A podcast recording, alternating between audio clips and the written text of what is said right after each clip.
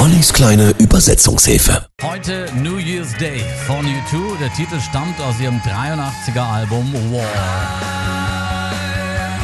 Ich werde bei dir sein. I'll be with you again. Die polnische Demokratiebewegung und Gewerkschaft Solidarność, sie bezog den Text auf sich und reklamierte damit das Ende des Kriegsrechts und zwar für den Neujahrstag 1983, New Year's Day. Das Kriegsrecht war eine Maßnahme des polnischen Regimes unter Jaruzelski, die Gewerkschaft Solidarność zu zerschlagen. Am 31. August 82 protestierten in Warschau 120.000 Menschen gegen das Kriegsrecht. Ein knappes Jahr später hob die Regierung das Kriegsrecht offiziell auf.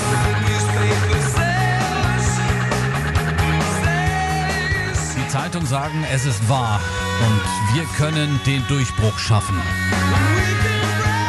Auch wenn wir in zwei Teile gerissen wurden, können wir wieder eins sein.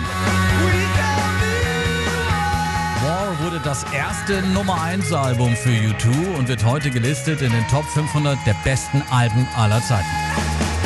Man hat uns erzählt, dies sei das goldene Zeitalter und Gold ist der Grund, weswegen wir Kriege wagen. Auch wenn ich Tag und Nacht bei dir sein will, es ändert sich nichts.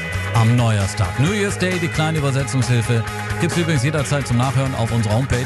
Oder das Ding könnt ihr auch bestellen und zwar als Podcast 20 vor 8.